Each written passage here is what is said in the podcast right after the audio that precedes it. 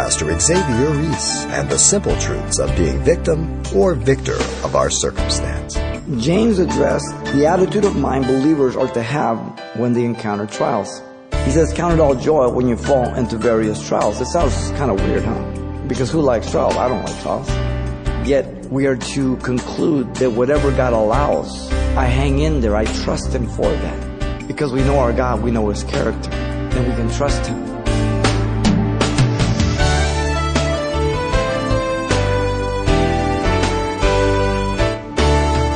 Welcome to Simple Truths, the daily half hour study of God's Word with Xavier Ries, Senior Pastor of Calvary Chapel of Pasadena, California. James 1 2 says, We're to be joyful when we face trials. Yet what person in their right mind enjoys difficulty? The simple truth to maintaining a proper focus is remembering that God is sovereign and has a purpose for every situation we face. Well, coming up, Pastor Xavier says the Christian doesn't have to be a victim of his circumstance, but can have victory even in times of testing. In today's verse by verse study of James 1, verses 2 through 4. Let's listen. James has presented himself as a willing servant of God and the Lord Jesus Christ and greeted the Hebrew Christian believers who had fled Jerusalem under the persecution of Saul. With this short salutation of verse 1, James now exhorts the believer to welcome trials, which is characterized by three things. First, we have the declaration regarding trials in verse 2. Second, you have the perception regarding trials in verse 3. And then third, you have the determination regarding trials, verse 4. He begins with the declaration regarding trials, verse 2. Notice James addressed those he was writing, my brethren. The term we have seen it over and over again through the years in the epistles. Adelphos indicates a brother or a sister. This could be one born of the same two parents in the literal sense of brothers and sisters. Clearly, the understanding here he's talking about those who belong to the same family of God, those who are born again, James and all the other Jewish Hebrews had believed in Jesus Christ, as we've seen. They accepted him as their own personal Lord, their Messiah. And they had been born again, even as Jesus told Nicodemus, you must be born again or you'll never see the kingdom of God in John 3, 3 through 5. Now, this is key. He's writing to believers. The word brethren appears 18 times in the letter. Now, James addressed the attitude of mind believers are to have when they encounter trials. He says, Count it all joy when you fall into various trials. It sounds kind of weird, huh? Because who likes trials? I don't like trials. And yet it's a paradox for Christians. The instruction is that the believer is to view trials as beneficial. The value of these trials is indicated by the phrase to count it all joy, to consider, to deem, to account or to think. This is an imperative, an imperative command in the Greek, indicating they were to deem this attitude of joy themselves in their own trials decisively. So we understand from the study of the Word and the study of the history of God's people that God allows certain things to come. And though at times from our perspective it may seem unfair or unjust, Yet we are to conclude that whatever God allows, then I hang in there. I trust Him for that because He's working all things for my good. That's the life of faith. Believing that God is holy, that He's good, and that He's not just up there trying to make my life miserable. So, the man and woman of faith, it's not a, a leap into the darkness, it's a step into the light. Because we know our God, we know His character. Then we can trust Him. We can rely on Him. It goes beyond our emotions, beyond the circumstance, beyond the situation. Now, this applies to every Christian without exception. In any generation, it's never going to differ. Now, notice the evidence of valuing the trial as beneficial is joy. Chara, it means simply gladness. The manifestation of joy is by the Holy Spirit, not the natural man. we usually identify our emotional contentment with happiness. And usually our happiness is related to outward circumstances. If I buy a new house, oh, I'm happy. It burns down, now I'm sad. Buy a new car, I'm happy. Drive it off the car, somebody crashed into me, now I'm not happy. It has to do with what I have, how I feel. Where joy goes beyond all that. The quality of joy is all, whole, entire, complete, and it's emphatic in the Greek, being at the beginning of the sentence, not like our English. It's the very beginning. All. Notice he, he takes the word greeting and expresses the idea of rejoicing or being glad in his salutation. And then he repeats it now in verse 2 in the word joy, chara. And there's that repetition of the same root. The kind of trials, notice, are stipulated. James says when you fall into various trials, he uses the phrase fallen into, which means to encounter. This is not something you go out for, they encounter you. The same word is used of the parable of the Good Samaritan, if you remember, when a certain man went out from Jerusalem to Jericho and he fell among thieves. He didn't go out to do that. He was going along and they tried to assault him and rob him. The minute you're born again, I've told you often, you're born into warfare. You begin down this road of your journey. You're a pilgrim, a sojourner. And you're lined up with the straight way to heaven and narrow is the gate. And as you move through this road, there'll be all kinds of ensnarements, all kinds of allurements, all kinds of assaults. Because this home is not our own. When we find ourselves surrounded and pressed with trials and we can not get away from them, then we must confront them. Sometimes people have the temperament that they don't like confrontation, so they just avoid it. They don't deal with things or they don't like to confront people, so they, that's just the way they handle their life all the time. When we become Christians, we're not supposed to be like that. We're to confront issues, deal with issues, not for the sake of arguing. In this context, it's, it's talking about trials. So we're not to avoid them. We're not to just skirt them or to see them as something that is really not for our good or that God is, um, has something against us. Or sometimes people, as we'll see, this is normal for every believer. They'll start living a guilt trip saying, well, it's because of what I did in the past and now you know this is, no, no, no, your, your sins are forgiven.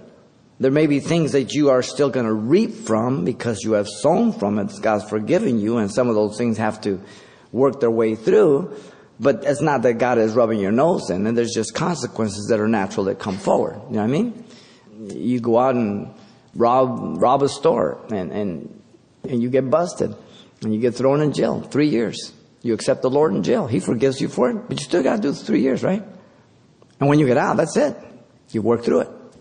Now, Notice James describes the trials. The word various, it means multicolor, variegated, diverse in kind and sort, and it's in the plural. Uh, 1 Peter 1 6 says that if it's necessary that we go through various trials, same word. The word for trials means an experiment in order to prove and approve themselves as true or in a good sense. 1 Peter 4.12 says we shouldn't think it's strange when we fall into all different kinds of trials fiery trials as believers. These are the unplanned encounters with external trials, such as persecution and difficulties that will test us, which could become an internal temptation than the sin because of something exterior. And if I don't face it and deal with it the way I have to, then I will try to resort to it in my flesh, and that will cause me to sin from within, whatever it may be. It can go both ways. The word is used for external trials or inner evil temptations, as we'll see in verse 13. Down in 13, it says, Don't anybody say that God tempts a man with evil. God can't tempt people. But we are tempted when we're carried away by our own lust and desire. So he makes a distinction in verse 13. Those, those testings are temptations that we bring about ourselves from the inside out. A little different. Now, after Joseph, if you remember, had gone through all his testings, he was able to look back and to tell his brothers as difficult as those testings were, and as horrible and unjust, he said, But as for you, you meant evil against me, but God meant it for good in Genesis 50, verse 20. As, as we go through trials and we look back, um, we will be able to say the same thing as, as Joseph. And when we get done with that trial, though we cried and screamed and threatened, perhaps, when we trust God and we just depend on Him and we get through these things, we look back and we wouldn't trade that experience for anything because it's made me more like Him and less like me. They're valuable. They're things that you don't get from a sermon. You may get it information, but it's not internalized. You don't get it from books. You can read about them, but something that you have to go through. You have to depend upon God. There are daily trials we must deal with people, people that go out of their way to provoke us or to cause trouble for us as believers. It happens all the time. People at work that are over us and perhaps they abuse their power and authority to make work more difficult for us. There's always conflict with personalities. And sometimes when you're a Christian, that even magnifies it even more. Just the fact that they know you're a believer, that can happen. The problem of marriage, husband and wife. You got two sinners that say they love each other and they have the nerve to get married and try to live together. two being molded into one. Different personalities. Night and day. One's always tardy, the one's always punctual. One's Mr. Clean, the other one not so clean. we attract opposites, don't we? We got to deal with those issues, right? Raising children, teaching them, disciplining them, working through their rebellious and disobedient times. But while I'm doing that, God's working on me because my children so often remind me of me towards God. Exactly the same. That is why Paul, before he addresses the teaching on the family in Ephesians, chapter 5. He, he says this before he gets into the different family roles of husband, wife, and children. Listen to Ephesians 5 18 through 21. He says, And do not be drunk with wine, in which is dissipation, but be filled with the Spirit. Literally, keep on keeping on being filled constantly speaking to one another in psalms and hymns and spiritual songs, singing and making melody in your hearts of the Lord, giving thanks always for all things to God and the Father in the name of the Lord Jesus Christ, submitting to one another in the fear of God. The only way you can do that first thing, submitting yourself to the will of God, let alone your own individual roles that he goes on to say, is if you are constantly being filled with the Spirit of God and the Word. If you're not, it will never work. You'll come to an arrangement, like many people in the world. Okay, so we're going to agree on. You're going to do this, I'm going to do that. And it's not really the marriage that God wants. There are daily trials we encounter from that come upon us living in the sinful world, uh, dealing with crazy drivers on the freeway. It's crazy today. trying to get on the freeway, you think you're trying to race them. I just want to get on the freeway. Dealing with people um, that are crummy neighbors, no matter what you do. Practical things. Dealing with false accusations, gossip whether it be from non believers or believers. Jesus put it this way in Matthew 5 12 and 13. He says, Blessed are you when they revile and persecute you and say all kinds of evil against you falsely for my sake. Rejoice and be exceeding glad, for great is your reward in heaven. For so they persecuted the prophets who were before you. Now, the Lord is the greatest example of this, and Paul is another. 1 Peter 4, 12 through 13 says, Beloved, do not think it strange concerning the fiery trials, those things that are hot, not just regular testing, which is to try you as though some strange thing happened to you. But rejoice to the extent that you partake of Christ's sufferings, and when his glory is revealed, you may also be glad with exceeding joy. So the only way we can go through those things is to draw close to the Lord, to yield to His Word, the power of His Spirit, and to be conformed to His image more and more. And you look at your life, how far God has brought you from what you were when you first accepted the Lord. And all that He's allowed you to go through and, and how He's used those things to, to make you more like Him. There are daily trials we encounter with the things we own even material things. The washer breaks down and causes all kinds of water damage. And it's two in the morning. or right when we're leaving to a wedding or something, right? The car needs repairs and you don't have the money for it. The new glasses you just bought cost you $300. You just flicked them off and you went to grab them and you stepped on them. And the oven stopped working halfway through your Thanksgiving turkey. Your son just dropped the pumpkin pie and your gravy didn't come out that good. Practical things. Everyday things. But when they happen, we think we're the only ones that stuff happens to. Matthew 16, 26 says, For what profit is it to a man if he gains the whole world, loses his own soul? Or what will a man give in exchange for his soul? Sometimes things can really make us miserable because we hold them so dear to us. And rather than loving people, we love things. And we, rather than using things, we use people. And we reverse everything. The declaration regarding trials is to embrace them with a spiritual attitude, being a person of the Spirit. Notice, secondly, verse 3 comes the perception regarding trials. James reminded the believers that they understood the reason for trials. This is not news. He says, knowing that the testing of your faith, he being also a believer, just like them, perceived with spiritual understanding that all believers have the capacity to understand spiritual truth. See, this is one thing that when we understand this, then no Christian can use ignorance as an excuse. Well, I'm only a year in the Lord. So, what does that mean? Then act when you're old. But you can understand God's word the minute you're born again. You may not be 10 years old in the Lord. You may not have read all the Bible yet. But what you do read and what you do receive, you're able to understand because you're a child of God. The word knowing, gnosko, means to learn or to know, or to come to know or perceive knowledge by personal experience.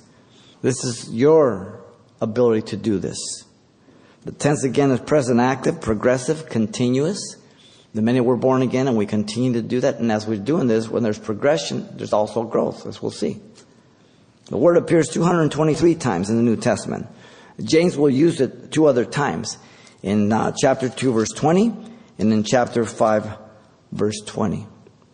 The word knowing has the same relationship as the imperative phrase counted, both affirming that what trials really are and what they accomplish. This the believer knows. But when the trial happens, because I respond in the flesh, I forget all about what I'm supposed to know and then do. And so I, I, I step out to deal with it in the flesh. And that always brings many more problems that then I have to deal with. Therefore, they are to be embraced with all joy because we understand that. When they used to have, I don't know, they have telephone pole climbers anymore in the telephone company. But when they train their men to climb those poles, you've got to lean back completely on your belt, 100% your weight. Seems like you're going to fall off. As you do that, your spikes are able to go into the pole and you can climb real easy. You get a grip. But the natural tendency because of fear is to get close to the pole. And what you do is you slide down and get a body full of slivers. Depending on yourself rather than that belt to hold you. You see? God doesn't want us to depend on ourselves, but on Him. He understood that all testings, trials are for authenticating real faith. The word testing means to prove or verify something to be genuine. The word is used for the testing of coins to see if they were genuine or false. It's also used for metals, gold and silver. This particular form of the word appears only one other time for the faith of the believer being of greater value than gold that perishes in 1 Peter 1 7. You see, the faith of a Christian is biblical faith. The word faith has the article here indicating Christianity. and its doctrine. Not just, well, I have faith. What do you believe? Oh, I, I just believe hard enough. Well, if, if your faith is not bringing you back to the revelation of God's word, your faith is not biblical. For your faith to be honored by God, it has to be based on trusting what God has revealed and said.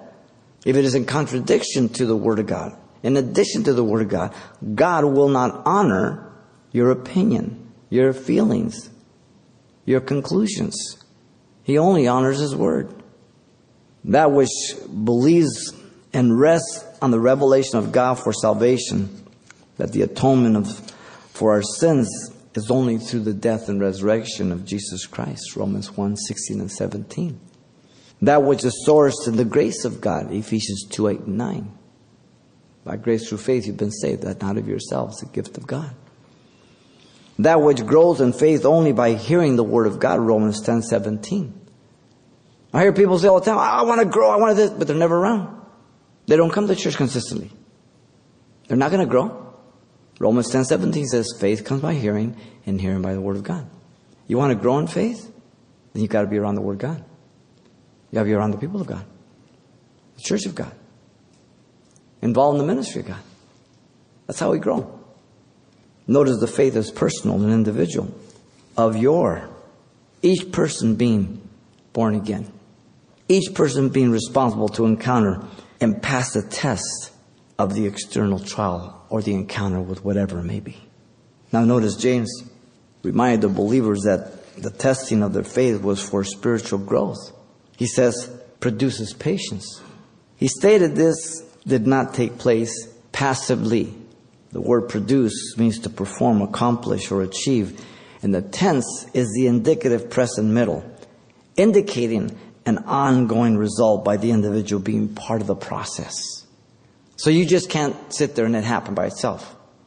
You, you, you are participant in this case. You've got to yield to it. You've got to deny yourself. You've got to reckon the old man dead. You've got to put off the old man. Put on the new man. Bring your thoughts to captivity. Be filled with the Spirit of God and the Word of God. The same word is used by Paul in Romans 7:10 when it says godly sorrow works repentance but sorrow of the world works death.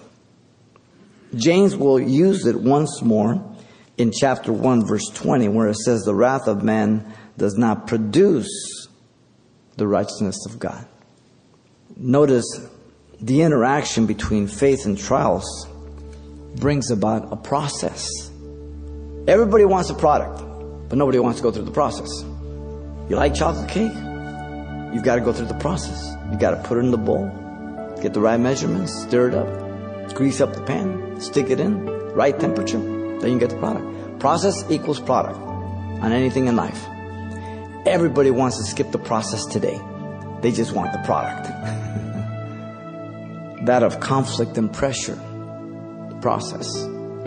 That of resistance and opposition, process. That of defending against the attack, process. That of new nature being victorious over the old sin nature process. Pastor Xavier Ries and the simple truths of not just finding meaning in the trials we face, but guiding us to victory as well. Now, you can hear this message again if you like online anytime by selecting today's date at the radio listings link at calvarychapelpasadena.com. And as we've had to break only partway through this study, we hope you'll be back next time for the conclusion.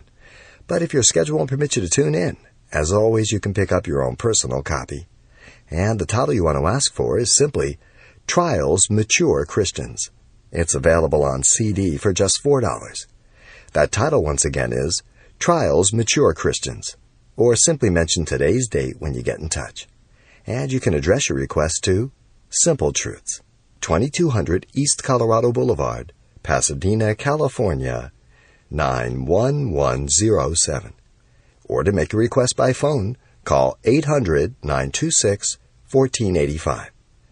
Again, that's 800 926 1485. Or the address once again is Simple Truths, 2200 East Colorado Boulevard, Pasadena, California, 9107. And please be sure you tell us the call letters of this station when you get in touch. We use this information to help us measure the efficiency of this ministry in your area. And then join us for more simple truths next time with Pastor Xavier Ries.